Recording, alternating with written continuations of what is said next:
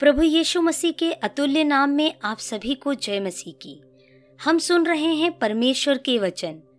आज का सुंदर वचन लूका रचित सुसमाचार अध्याय 8 वचन 22। एक दिन वह और उसके चेले नाव पर चढ़े और उसने उनसे कहा कि आओ झील के पार चलें। सो उन्होंने नाव खोल दी। दोस्तों, हवा का काम है हिलाना, आंधी का काम है डराना और प्रभु का काम है बचाना। सवाल है हमारे जीवन को कौन सी ताकत चला रही है, डर की या विश्वास की। यदि हम दुनिया की उन बातों की ओर अपना पूरा ध्यान रखेंगे जो डराती हैं और उन आंधी और तूफान को ही देखते रहेंगे तो हमारे जीवन में प्रभु की उपस्थिति मौजूद होते हुए भी कभी नहीं देख पाएंगे। लेकिन इसके बदले यदि हम प्रभु को और उसकी उपस्थिति को अपने बीच में महसूस करेंगे तो डराने वाले उस आंधी और तूफान को शांत होते देख सकेंगे। ऐसा ही एक मंजर हम प्रभु के चेलों के साथ पाते हैं।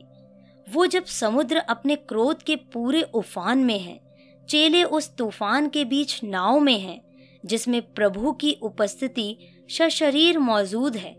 शायद आज समुद्र अपने उग्र रूप में है, जिसने समुद्री मछुआरों को भी भयभीत कर रखा है।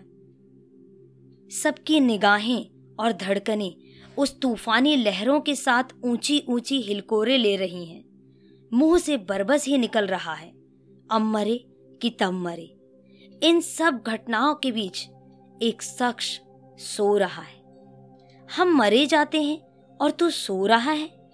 जीवन की इस यात्रा में कुछ साथ लें या ना लें, पर दो बातें जरूर पक्का कर लें। पहला यह कि हमारे लिए प्रभु यीशु कौन है। वो सृष्टि करता है या नहीं, वो बचाने वाला है या नहीं, वो जीवन या मृत्यु से बढ़कर है या नहीं। और दूसरी बात, यदि वो उपरोक्त में सब कुछ है तो वो हमारे साथ है कि नहीं, हमारी नाव में है कि नहीं। यदि ये दोनों बातें हाँ हैं तो डर किस बात का। क्या उसकी नाव से कोई आज तक डूब के मरा है? जब उसने पहले ही कह दिया आओ हम पार चलें, तो फिर डूबने का सवाल ही नहीं उठता। प्रभु आपको इस वचन के द्वारा बहुत आशीष दे।